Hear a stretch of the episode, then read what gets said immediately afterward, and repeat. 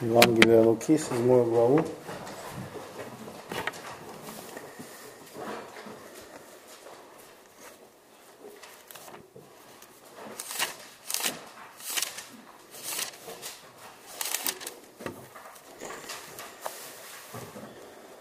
И будем читать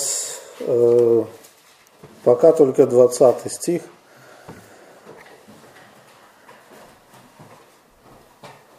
Здесь записано следующее. «И они, придя к Иисусу, сказали: Иоанн Креститель послал нас к тебе спросить, ты ли тот, кому должно прийти, или другого ожидать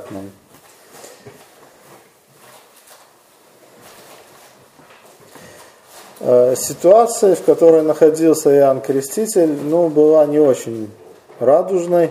Он в это время находился в тюрьме за проповедь о покаянии, за проповедь о Царстве Небесном, в которой он обличал также и правителя одного из династий Иродов, и за это был заключен в тюрьму.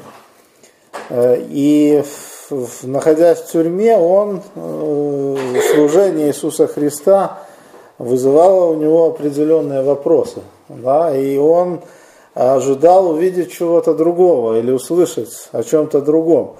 То есть у него были определенные ожидания от Иисуса Христа, от пришествия Мессии, но они не оправдались или не оправдывались. И вот он посылает двоих учеников своих, которые у него были тогда еще, и эти ученики задают вопрос, который беспокоил Иоанна Крестителя. Вопрос, действительно ли Иисус это тот вот Мессия уже на 100%. Потому что у Иоанна закралось сомнение, что может быть это один из пророков, а только после него, может быть, будет Иисус Христос. Вот как-то так примерно мы можем, скажем, объяснить сомнения Иоанна. И вот в этом можно увидеть определенную истину, которая характерна для многих верующих во все времена. Это то, что мы, как люди, зависимые от Бога, имеем определенные ожидания от Бога. То есть у нас складывается определенное впечатление о том, или мнение, может быть, не впечатление, а мнение о том, как Бог должен в нашей жизни действовать. То есть у нас возникают какие-то ситуации, которые мы обдумываем, которые нас беспокоят, и у нас есть определенное мнение о том, как Бог бы в этой ситуации должен бы действовать.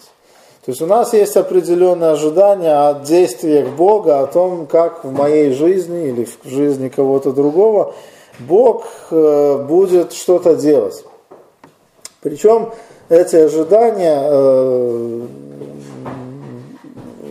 не всегда оправдываются. И вот здесь у нас возникают определенные сомнения, почему так происходит. Смотрите, Иоанн Креститель был пророком, о котором пророчествовали ветхозаветные пророки, говорили о том, что он будет предтечей.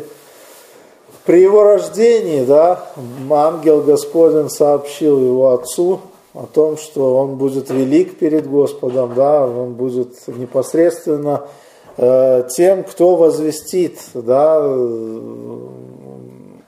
пришествии Мессии. Иоанн, в принципе, сам это понимал, свою миссию, сам был готов ее исполнить до конца, но у него были определенные ожидания. Он ожидал, что Мессия будет делать что-то другое. Я не думаю, что он был против чудес, исцелений и так далее, вот этих дел, которые Иисус Христос делал, но для него было важно, наверное, как и мы читаем дальше для учеников, это когда будет восстановлено Царство Израиля. Мы видим, что этот вопрос мучил учеников и до того, как Иисус Христос был распят, и после того. И, скорее всего, у Иоанна были точно такие же ожидания, да, что вот Бог начнет устанавливать свою власть, власть, которая как-то материализуется в определенные действия, определенные шаги. Но Иисус Христос ничего не делал в этом направлении, а только помогал вот этим больным, бесноватым, хромым и так далее. И проповедовал то же, что проповедовал Иоанн Креститель, о приближении Царства. И вот эти ожидания приводят Иоанна к определенным сомнениям. Он не понимал или начал сомневаться в том, что Иисус Христос – это вот такой Бог или тот Мессия, который должен был прийти. Хотя, вы помните, и при крещении он Бог ему указал, и сам Иоанн говорил: «Сей есть Агнец», да, который возьмет на себя грехи всего мира. И голубь после крещения спустился, и слышали этот голос Божий с небес: «Сей есть Сын мой возлюбленный, в котором мое благоволение». И смотрите, несмотря вот на все это, у него возникли сомнения, возникли определенные что-то в его сознании, несоответствие тому, как он представлял, как Бог должен действовать. Вы знаете, это мы говорим об Иоанне, но когда мы это смотрим или проецируем на нашу жизнь, то у нас еще больше, у нас не было таких чудес, мы не встречали Христа лично, как Иоанн, нам не было возвещено, что мы будем там пророками, возвещающими пришествие вот сразу после нас Иисуса Христа. И тем более в нашей жизни есть определенные сомнения, потому что Бог не всегда оправдывает наши ожидания. Не всегда в нашей жизни Бог действует так, как мы думали, что Он будет действовать. Мы перед этим читаем в этой главе, что Иисус Христос исцеляет раба сотника, потом воскрешает сына вдовы из Наина.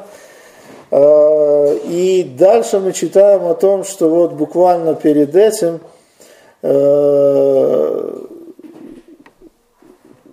когда ученики пришли к Иисусу Христу с этим вопросом, в 21 стихе написано: «В это время Он многих исцелил от болезней, и недугов, и от злых духов, и многим слепым даровал зрение». И вот Иисус Христос отвечает, дает им ответ: «Пойдите, скажите Иоанну, что вы видели и слышали. Слепые прозревают, хромые ходят, прокаженные очищаются, глухие слышат, мертвые воскресают, нищие благовествуют. И блажен, кто не соблазнится обо мне». Иисус Христос говорит: сообщите то, что вы видели, сообщите то, что вы слышали. Вот это исцеление слуги сотника, воскрешение сына вдовы из Наина, вот эти чудеса многочисленные, которые сопровождают мое служение, сообщите это Иоанну. И при этом он здесь ссылается частично, не весь этот фрагмент, но частично ссылается на Исаию 61 главу. То есть он как бы вот это сообщение, что нужно сообщить ученикам Иоанна, он соединяет с цитатой из Старого Завета. Что говорится в Исаии 61 главе? Там говорится следующее. 61 глава Исаии звучит так: «Дух Господа Бога на мне, ибо Господь помазал меня благовествовать нищим, послал меня исцелять сокрушенных сердцем». Второй стих говорит: «Проповедовать лето Господне благоприятно».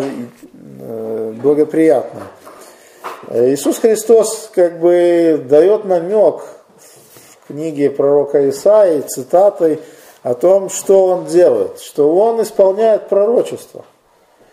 Но вы знаете, находясь в той ситуации, в которой находился Иоанн, Иоанн хотел знать все-таки, почему Бог не действует так, как он думал, что он будет действовать. И вы знаете, здесь вот то, что Иисус Христос передал через учеников, было как бы два варианта, не два варианта, а два ответа. С одной стороны, в Исаии сказано, что «Дух Господа Бога на мне, Господь помазал меня благовествовать нищим, послал мне исцелять сокрушенных сердцем». Но Иисус Христос дальше не договорил. Он сказал, здесь написано в Исаии, проповедовать пленным освобождение и узникам открытия темницы. То есть он как бы дал Иоанну ответ, что какой конец ждет Иоанна. Второй момент это то, что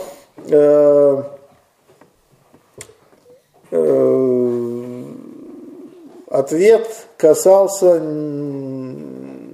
напрямую вопроса Иоанна. Ты ли тот, или ожидать нам другого? И в этом ответе, да, мы видим, что речь совсем не шла о восстановлении Израильского царства, о котором думал Иоанн и думали все остальные ученики. Иисус Христос делал что-то совершенно другое, что не укладывалось в голове Иоанна и верующих Старого Завета, учеников также. И поэтому Иисус Христос добавил: «Блажен, кто не соблазнится о мне». И вы знаете, вот эта ситуация, когда у нас есть определенные ожидания от Бога, мы ожидаем, что Бог что-то должен делать, потому что, ну, допустим, не знаю, потому что я служитель, или потому что я верующий, или потому что я доверил жизнь Богу, там, финансы Богу доверил, здоровье Богу доверил. Я ожидаю, что Бог будет действовать в этом направлении. И я думаю, что в определенном смысле мы можем понять Иоанна. Иоанн, который отказывался в своей жизни от каких-то благ земных. Мы считаем, что он был в пустыне, одевался в одежду, которую, в принципе, носили не самые богатые люди. Питался акридами, то есть саранчой, диким медом. То есть тоже не была такая пища изысканная. Отказался от определенных вещей в этой жизни, чтобы послужить Богу.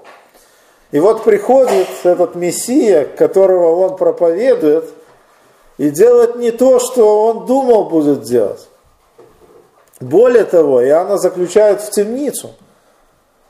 И он слышит, что Иисус Христос делает какие-то вещи, ну, конечно, я не думаю, что он был против того, чтобы Иисус Христос исцелял, против того, чтобы Иисус Христос совершал чудеса, потому что он знал, что это Бог. Но он ожидал, что будет какой-то политический сдвиг, да, политические изменения.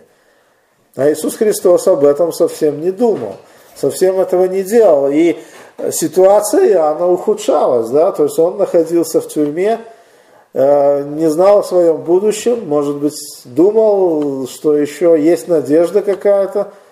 И вот мы видим, что Иисус Христос ему отвечает и говорит, что да, то, что ты слышишь, действительно так происходит. И блажен, кто не соблазнится обо мне.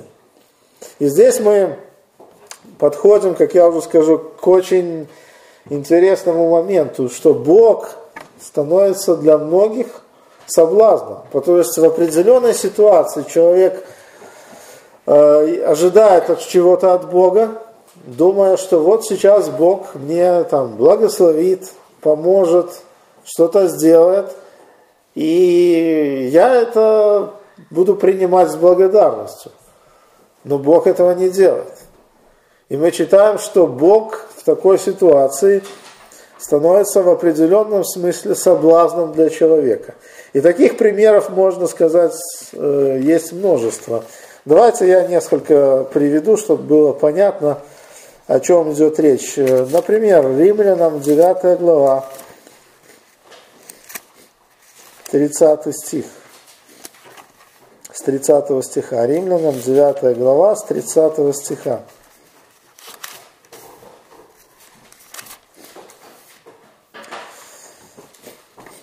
Павел пишет: «Что же скажем? Язычники, не искавшие праведности, получили праведность, праведность от веры. А Израиль, искавший закона праведности, не достиг до закона праведности. Почему? Потому что искали не в вере, а в делах закона, ибо приткнулись о камень преткновения. Как написано: вот полагаю на сегодня камень преткновения и камень соблазна. Но всякий верующий в него не постыдится».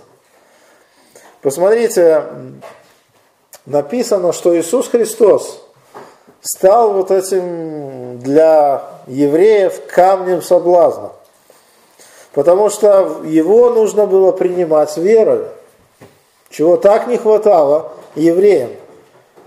Они считали, что достаточно будет того, что они придерживаются закона.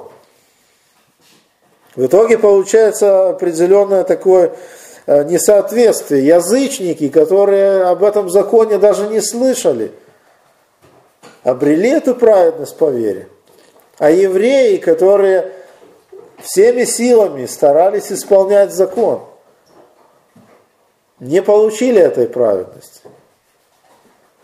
И Иисус Христос, который, в общем-то, мог дать эту праведность без закона, да, достаточно было возложить на него веру, стал вот этим для Сиона, да, для Израиля камнем преткновения и камнем соблазна. То есть евреев было определенное ожидание от Бога, определенное представление, как Бог должен их благословлять. И на этом они приткнулись. Давайте посмотрим еще один пример. Матфея 13 глава, 54 стиха.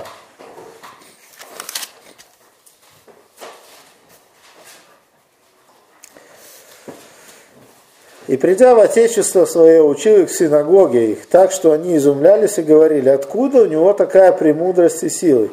Не плотников ли он сын? Не его ли мать называется Мария, и братья его, Иаков, Иосиф, и Симон, и Иуда? Сестры его, не все ли между нами? Откуда у него все это?» И соблазнялись о нем. Иисус же сказал им: не бывает пророк без чести, разве только в отечестве своем. И не совершил там многих чудес по неверию их. Смотрите, мы читаем о том, что Иисус Христос здесь тоже стал соблазном для своих соотечественников, для своих соседей. То есть он пришел в свой город, в котором он жил, и люди его не приняли. То есть они не могли поверить, что вот этот человек, которого здесь братья и сестры сидят в этой синагоге, живут рядом с ними, где-то там в Иудее совершал чудеса, где-то там в Иудее о нем была молва, что он якобы Мессия.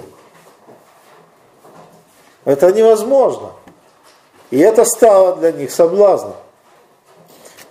И к чему это привело? Что они не поверили, и в итоге не было никаких чудес. То есть Бог не смог, Иисус Христос не смог совершить чудес из-за их неверия. То есть смотрите, как Бог, как Иисус Христос часто бывает в жизни человека соблазном. Потому что у людей есть определенное ожидание от Бога. Определенное ожидание, вот допустим, эти соотечественники, евреи, ожидали Мессию. И соседи Иисуса Христа ожидали Мессию. Но они по-своему представляли, как этот Мессия, кем он должен быть. В итоге, когда пришел Мессия, и это не соответствовало их представлению, их ожиданию, они просто-напросто его отвергли. Они просто-напросто не приняли его. Потому что он стал для них соблазном. Еще один пример. Матфея 15 глава, 12 стих. Мы не будем читать весь этот пример, но смысл в том, что Иисус Христос, когда фарисеи сказали, что твои ученики едят хлеб и не умывают рук, он говорит, а зачем вы предание старцев? Приступаете заповедь Божию ради предания вашего, предания старцев. И вот он приводит пример. Пример говорится о том, что фарисеи установили такое предание, что если ты даешь на храм, ну или образно говоря, так на наши реалии, ты даешь в церковь десятину, уже можешь не заботиться о пожилых родителях. В той традиции родители, в общем-то, жили вместе с детьми, и дети должны были, каждое поколение следующее должно было заботиться, о своих родителях. И Иисус Христос говорит, вы устранили таким образом заповедь Божию вашим преданием. И что интересно, в 12 стихе ученики говорят, знаешь ли, что фарисеи, услышав слово сие, соблазнились? То есть, смотрите, учение Иисуса Христа, оно тоже соблазняет. Учение Иисуса Христа – это соблазн для тех, кто слушает это учение. Тех, кто представляет его иначе. Вы знаете, сегодня говорить с людьми религиозными о благодати, о том, что спасение дается по благодати, вы знаете, это соблазн. Почему? Потому что как по благодати? Я же столько делаю, да? Я же должен попасть в рай, потому что я вот крещен с детства, хожу там в церковь или до костела, исповедуюсь. А вы говорите, что этого ничего не нужно. Что Бог спасает и так. Вы знаете, это большой соблазн. То есть мы видим, что Слово Божие говорит нам о том, что люди могут соблазняться в Боге, да, иметь соблазн от Бога, от Его Слова, потому что он не соответствует их ожиданиям. То есть они имеют определенное понятие, как Бог должен их благословить, как Бог должен себя вести в той или иной ситуации. Вот я там делаю вот это и вот это, значит, это должен Бог это учитывать. Вы знаете, вопрос соблазна непосредственно связан с тем, как человек воспринимает истину о Боге и о Его Сыне. И, следовательно, как он воспринимает, это влияет на его ожидания. Вот, допустим, человек что-то читает в Библии, да, у него есть определенные мысли по этому поводу, да. И вот он, когда прочитав и проецирует эту истину на свою жизнь, у него определенные ожидания складываются. Да? Мы читаем какой-то фрагмент, видим, как Бог там действует, и соотносим это к своей жизни. Соотносим это к своей жизни и считаем, что Бог должен сделать так, вот как тут написано, или как произошло там с этим человеком. Что Бог вот такой-то, должен сделать вот так-то. А если этого не происходит в моей жизни, там он Бог вот так сделал, а в моей жизни Бог этого не сделал, возникает соблазн. Возникает непонимание, как Бог, который так вот там может такое сделать, в моей жизни этого не делает. Проблема здесь является как раз-то непонимание в первую очередь истин Писания о Боге. Незнание или непонимание того, что говорится о Боге в Писании. И это зачастую приводит к разочарованию, потому что человек ожидает, что Бог, вот я прочитал о Боге что-то, чаще всего вырывают из контекста и проецируют на свою ситуацию, переносят на свою ситуацию, на свою жизнь. То есть возникает некое такое представление Боге, и, соответственно, я ожидаю, что Бог вот так вот будет делать в моей жизни. Если это не разрешается, да, если ситуация не разрешается, как человек это спроецировал, как это захотел, то Бог становится таким соблазном. Бог, человек просто-напросто начинает чувствовать разочарование. Почему Бог не сохранил жизнь там близкого? Почему Бог допустил вот это? Почему со мной вот это произошло? Вот Бог же может, вот тут же написано, что Бог что-то сделал там когда-то. Например, в 15 главе, да, когда люди, фарисеи говорят, что в Матфея, что почему твои ученики предания старцев не соблюдают? А Иисус Христос говорит, так это вы нарушили предание старцев, вы вот этими установками, да, заменили Слово Божие, истину Божию, закон Божий. И вы знаете, когда такое происходит, люди просто-напросто соблазняются. Давайте посмотрим на благословения, которые человек все-таки может получить в своих ожиданиях. В чем они заключаются? Ну, во-первых, в послании к евреям есть один хороший фрагмент. Евреям 11 глава, 39-40 стихи.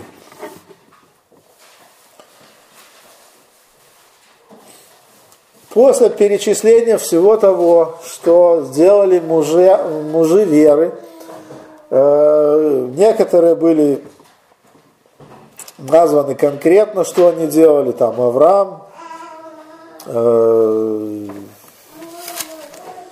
Моисей, Ной, Давид, Самуил, а некоторые были безымянными. И вот автор этого послания делает такое заключение. Все сии свидетельственные в вере не получили обещанного. Потому что Бог предусмотрел о нас нечто лучше, дабы и они не без нас достигли совершенства.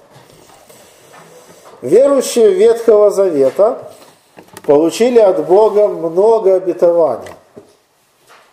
Некоторые эти обетования были исполнены в их жизни, некоторые не были исполнены в их жизни.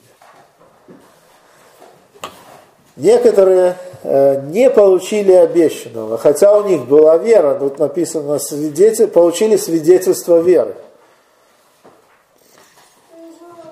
А 40-й стих говорит о верующих Нового Завета. И вы знаете, здесь опять мы можем его неправильно применить в своей жизни, ожидая, что нас ждут только благословения. Потому что мы живем в Новом Завете не так, как те люди, а вот эти благословения касаются в первую очередь нас. Конечно, касаются, если говорить об Иисусе Христе, о том, кто пришел в этот мир для того, чтобы удалить грех из нашей жизни, дать нам спасение по благодати. Но опять же, нужно быть осторожным, потому что мы видим пример старозаветных верующих, что многие обетования, о которых мы читаем в Библии, которые касались некоторых поименно там, они не получили. Многие эти обетования как будто бы прошли мимо этих людей. Иногда Бог отвечал на их молитвы, иногда Бог не отвечал на их молитвы. Иногда Бог делал то, что обещал, а иногда это обещание, оно как бы откладывалось, касалось больше будущего.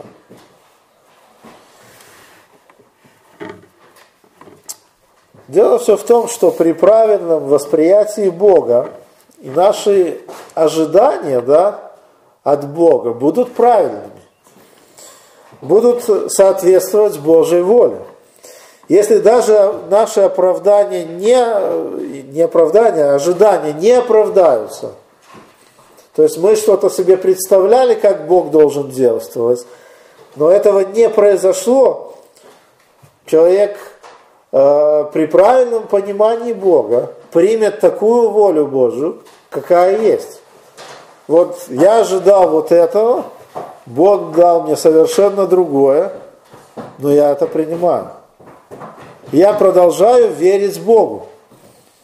Смотрите, мы видим, что эти люди, которые были свидетельственные или освидетельственные в вере, не получили обещанного, но остались верны Богу. Бог обещал Аврааму, что будет потомство.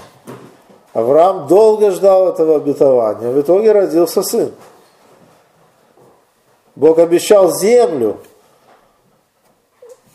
которую эти потомки овладеют. Но при жизни Авраама этого не произошло. И все равно Авраам оставался верным. Не значит, что он был совершенным в своей жизни, в поступках, но оставался верным. Поэтому, когда мы говорим о наших ожиданиях, то все здесь решает наша вера. То есть наши ожидания, основанные на правильном понимании божественных истин, поддерживаются верой. То есть даже если в нашей жизни мы восприняли Бога вот так, вот, что Он должен так сделать, но Он так не делает, я не разочаровываюсь, вера меня поддерживает. Значит, так надо. Значит, такова Божья воля.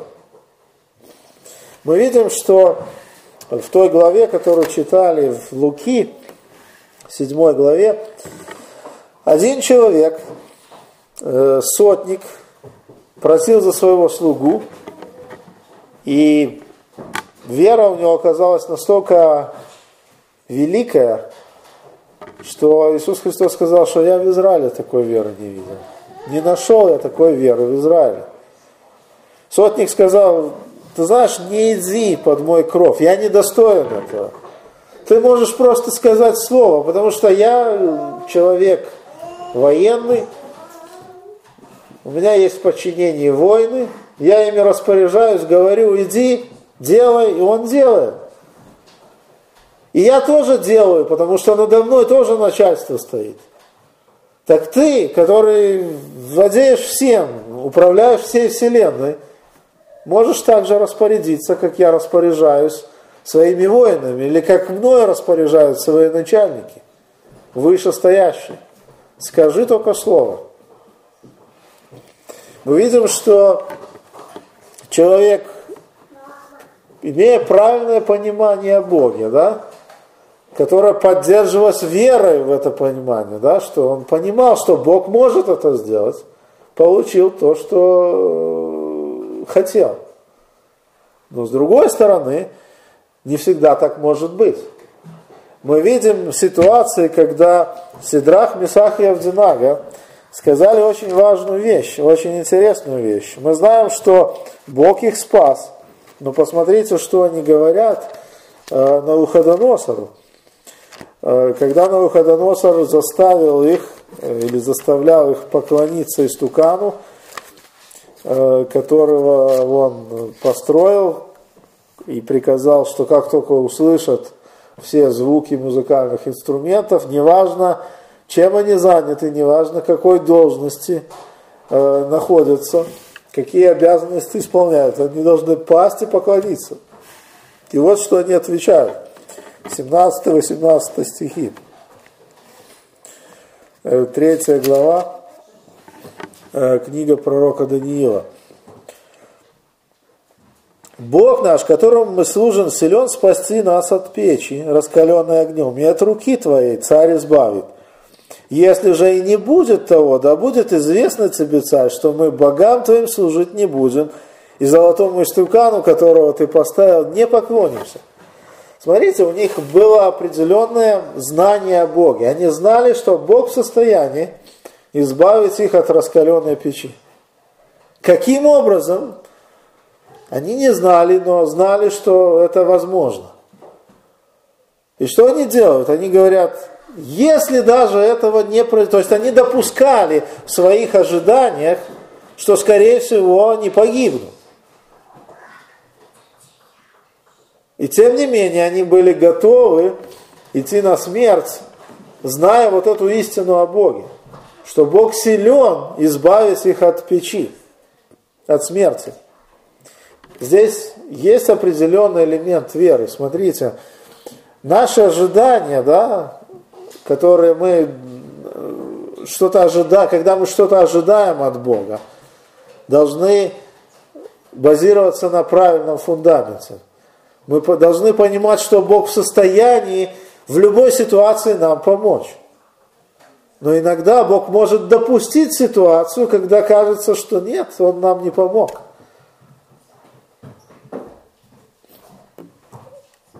И здесь вот вера – это тот элемент, который поддерживает в такой ситуации.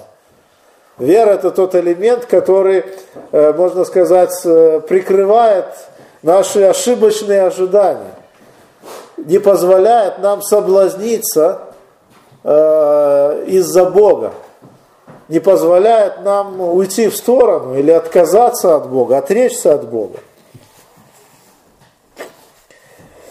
И мы видим, что, в принципе, подходим к определенному моменту, что корни наших ложных ожиданий кроются как раз-то в вере. Очень часто мы, как ограниченные люди, понятно, что можем ожидать чего-то нереального. Да? То есть мы вот себе представили, что Бог должен так действовать, и уже ожидаем, что Он будет так действовать.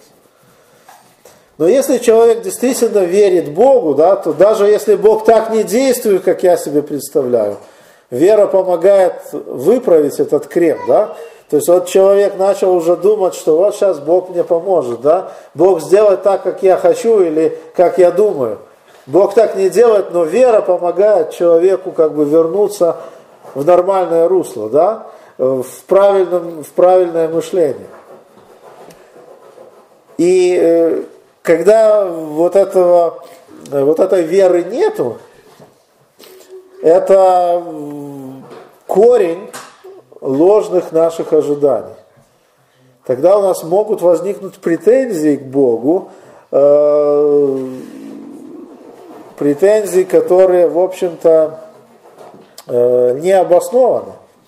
И смотрите, в Луки 7 главе Иисус Христос это наглядно представляет. 7 глава Луки, возвращаемся к этой главе, с 31 стиха. «Тогда Господь сказал: с кем сравню людей рода сего, и кому они подобны?» 7 глава, 31 стиха. «Они подобны детям, которые сидят на улице и кричат друг друга и говорят: мы играли вам на свирели, а вы не плясали, мы пели вам плачевные песни, а вы не плакали. Ибо пришел Иоанн Креститель, ни хлеба не ест, ни вина не пьет, и говорите: в нем бес. Пришел Сын Человеческий, ест и пьет, и вот человек, который любит есть, пить вино, друг мытарям и грешникам, и оправдана премудрость всеми чадами ее».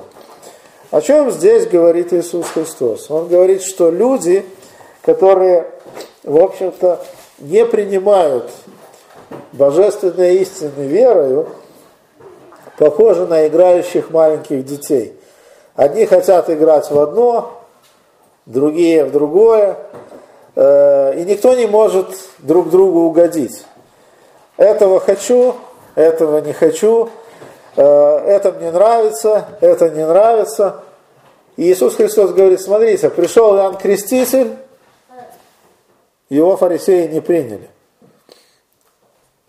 Он ходит там по пустыне, что-то проповедует, вместо того, чтобы вот в храме, может быть, какое-нибудь служение бы лучше нес и так далее, как его отец. А он где-то там проповедует Мессию. Что он тут? Хлеба не ест, вина не пьет. Бесноватый. Одевается так, как бесноватый. Ест там дикий мед, эту саранчу. Хорошо, приходит Иисус Христос, приходит Мессия, и о нем что говорят? Он не может быть Мессией. Он с мытарями общается, с грешницами, с блудницами общается, вино пьет, в Кане Галилейской пил, что-то еще там превращал вино, воду в вино. этот человек любит и пить, и есть, и друг мытарям и грешникам. Вы знаете, человек, который не имеет вот этого стержня, вот этой веры, для него любое действие Божие – это соблазн. Бог сделает так – это соблазн. Бог сделает по-другому – это соблазн. Бог вот не спас Иоанна Крестителя. Ну как же, это же служитель переживает за дело Божье, в тюрьме находится, а Бог говорит ему: смотри, да, я вот это делаю. Блажен, кто обо мне не соблазнится. Бог допускает какие-то моменты в нашей жизни, и человек уже соблазняется, потому что не имеет вот этого стержня, этой веры. И в принципе, корни всех наших ложных ожиданий – это отсутствие веры в человека. Посмотрите, что говорит дальше эта глава. Эта глава говорит нам о том, что затем Иисуса Христа пригласил один из фарисеев по имени Симон вкусить с ним пищи. Пригласил к себе в дом. И в этот дом пришла женщина из того города, которая была грешницей. И узнав, что он там, Иисус Христос, в доме этого Симона, фарисея, принесла алавастровый сосуд с миром, и, став позади у ног его, плача, обливая ноги его слезами, царала волосами головы свои, целовала ноги его и мазала миром. И, видя это, пригласивший фарисей сказал сам себе: если бы он был пророк, то знал бы, кто и какая женщина прикасается к нему, ибо она грешница. Посмотрите, этот человек имел определенное представление, как должен выглядеть Мессия, как должен выглядеть пророк Божий. Он должен обличать грех, он должен наказывать грешников. У него были определенные представления о Боге. Иисус Христос привел ему притчу о прощении, о взаимодавце, у которого было 2 должника, там разные суммы должно было. И задал ему вопрос: как думаешь, кто больше возлюбил этого взаимодавца? Ну и Симон отвечает: ну тот, кто должен был больше, да, потому что взаимодавец простил одному меньшую сумму, второму большую. То есть, если большему простил, значит, больше будет тот, у кого было больше долг, больше его любить. И Иисус Христос говорит: правильно ты рассудил. И, обратившись к женщине, сказал Симону: видишь ли ты эту женщину? Я пришел в дом твой, а ты воды мне на ноги не дал. А она слезами обливала мне ноги, и волосами и головы своей отерла. Ты целования мне не дал. А она с тех пор, как я пришел, не перестает целовать у меня ноги. Ты головы мне маслом не помазал, а она миром помазала мне ноги. Потому сказывают себе, прощаются ее грехи многие за то, что она возлюбила много. А кому мало прощается, тот мало любит. Ей же сказал: прощаются тебе грехи. Возлежащие с ним начали говорить про себя: кто это, что и грехи прощает? Он же сказал женщине: вера твоя спасла тебя, иди с миром. Смотрите, мы видим тоже определенное продолжение вот этой всей главы. Когда у людей есть определенные ожидания, кто такой Бог, как Он должен прощать, как Он должен относиться к грешникам, как Он должен относиться к праведникам, как Он должен действовать в этой ситуации, как Он должен действовать в той ситуации. И проблема заключается в том, что этот человек, который пригласил самого Спасителя в гости, вы представляете, пришел Христос в гости к кому-нибудь из вас. Как бы вы это воспринимали лично? И вот этот человек его приглашает и остается неверующим. У него была возможность прийти к Богу, обратиться к Богу, получить прощение грехов. Но из-за своих вот этих ложных ожиданий, неправильного понимания Бога, он этого не сделал. А женщина, которая пришла и, в общем-то, показала свою веру, свое смирение, получила то, на что, в общем-то, не особо и рассчитывала. Но вера помогла ей получить вот это прощение, этот мир с Богом обрела. Этому человеку Бог не угодил, Мессия не угодил. Почему? Ну, смотрите, во-первых, он даже изначально, да, не оказал тех знаков гостеприимства, которые были приняты в то время. Ноги не умыл. Это основное там было. Приходит гость, умыть ноги. Целование, то есть приветствия, не было.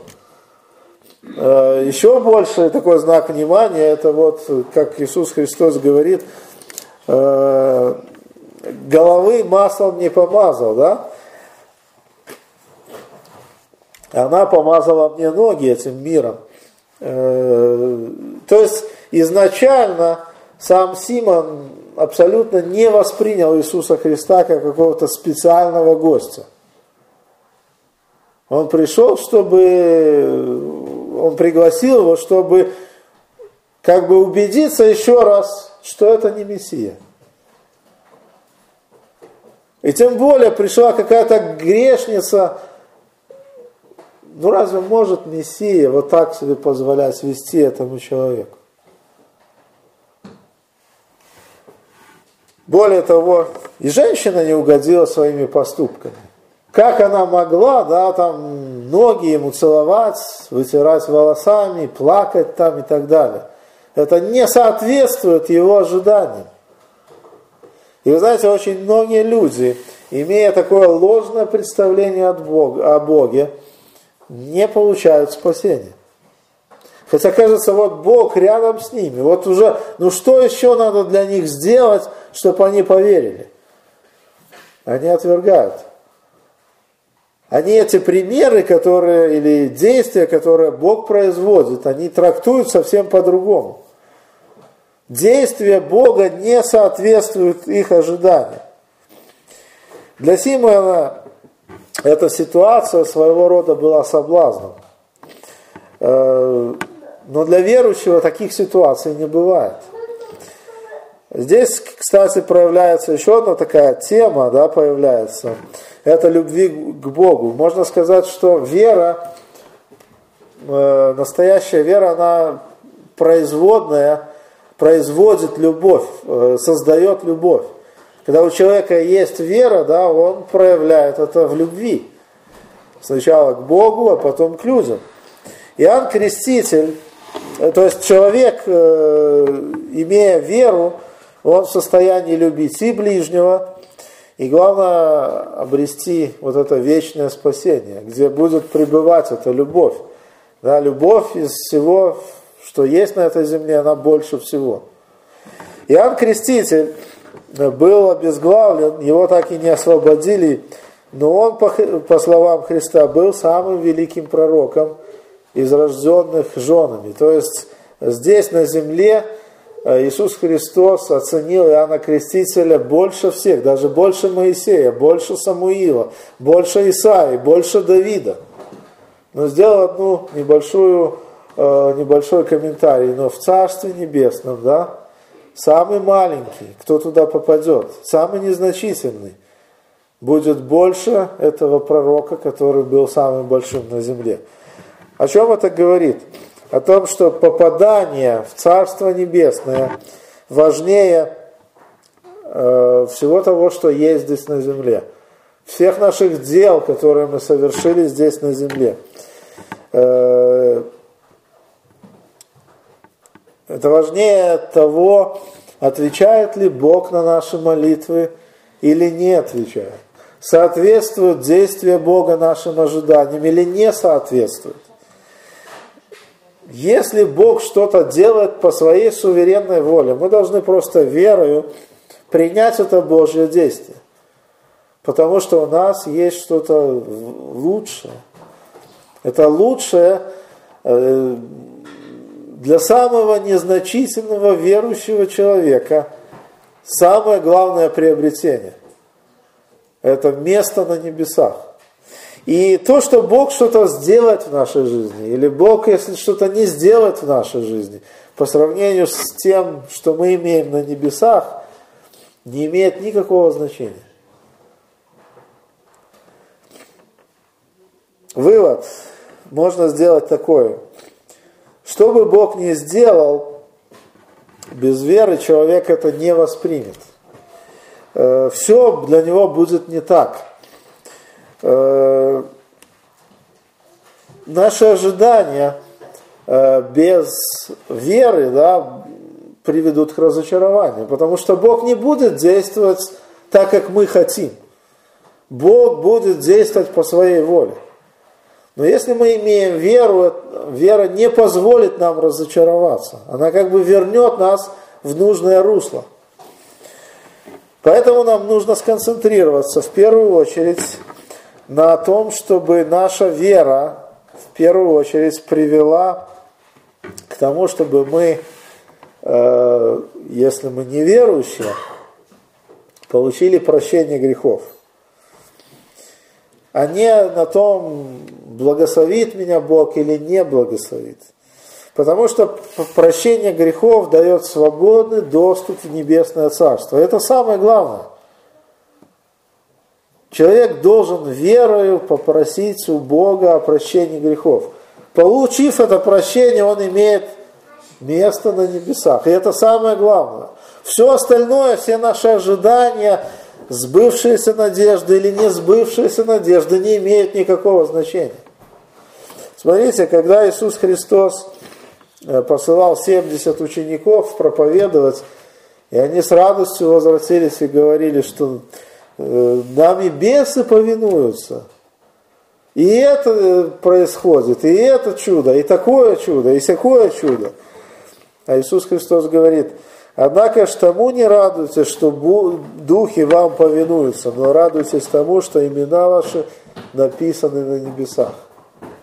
Как бы Иисус Христос поправляет их и говорит: вы не на том концентрируетесь. Хорошо, что бесы вам повинуются, слава Богу, но не этому радуйтесь. Радуйтесь тому, что ваши имена записаны на небесах. И вы знаете, вот это то, как мы, как бы вот этот пример того, как мы должны строить нашу христианскую жизнь, на что ориентироваться. Потому что наши ожидания, как верующих людей, могут быть основаны иногда на ложных представлениях о Боге. Мы люди несовершенные. Мы хотим, чтобы Бог что-то сделал в нашей жизни, как Он делал, например, с каким-то пророком или с каким-то верующим Нового Завета. Но Бог может так не сделать. Бог может не действовать так, как там написано. Нам нужно сконцентрироваться на другом, на том, что мы уже имеем намного больше там, на небесах. А все наши остальные ожидания, я не уверен, что Бог нас не разочарует. Но если Бог по какой-то причине что-то допустит в нашей жизни, мы должны с помощью веры вот исправлять этот крен, да, что вот Бог там допустил, а я-то думал. Помните, как два человека, которые шли в Эмаус и встретили Иисуса Христа и не узнали Его, разговаривали с Ним по дороге и сказали Иисусу Христу следующее: а мы-то думали, что Он сделает вот это и вот это. То есть у них были определенные ожидания, но Бог их разочаровал в тот момент. Знаете, пока человек не доверяет Богу в 100%, он все время будет попадать в эти ложные ожидания. Читая Библию, человек найдет тысячи ложных ожиданий. И вот неверующие люди, иногда читая какой-то пример негативный, а вот смотрите, что Бог сделал. Посмотрите, что Он не мог Иоанна Крестителя спасти. Не мог там Моисею ввести в землю обетованную. не мог там это, не мог там то, не мог там чего-то совершить. Бог может это совершить. Но Он действует не так, как мы ожидаем. И здесь вопрос веры выходит на первый план. Вера помогает исправить у нас этот крен в ложных ожиданиях. Верою мы получаем доступ в Небесное Царство. Верою мы получаем возможность того, чтобы на небесах была запись нашего имени. И это самое главное. Все остальное Бог может дать, но Бог может и забрать. Давайте просить Бога о том, чтобы наши все ожидания были в соответствии с истиной Божьего Слова. Чтобы наши ожидания мы строили на вере в Бога. Вере в Бога, который все может, но в то же время иногда по какой-то причине, иногда неизвестно нам, допускает не то, что мы хотим. И вера помогает это исправить, помогает изменить наше отношение к Богу. Аминь.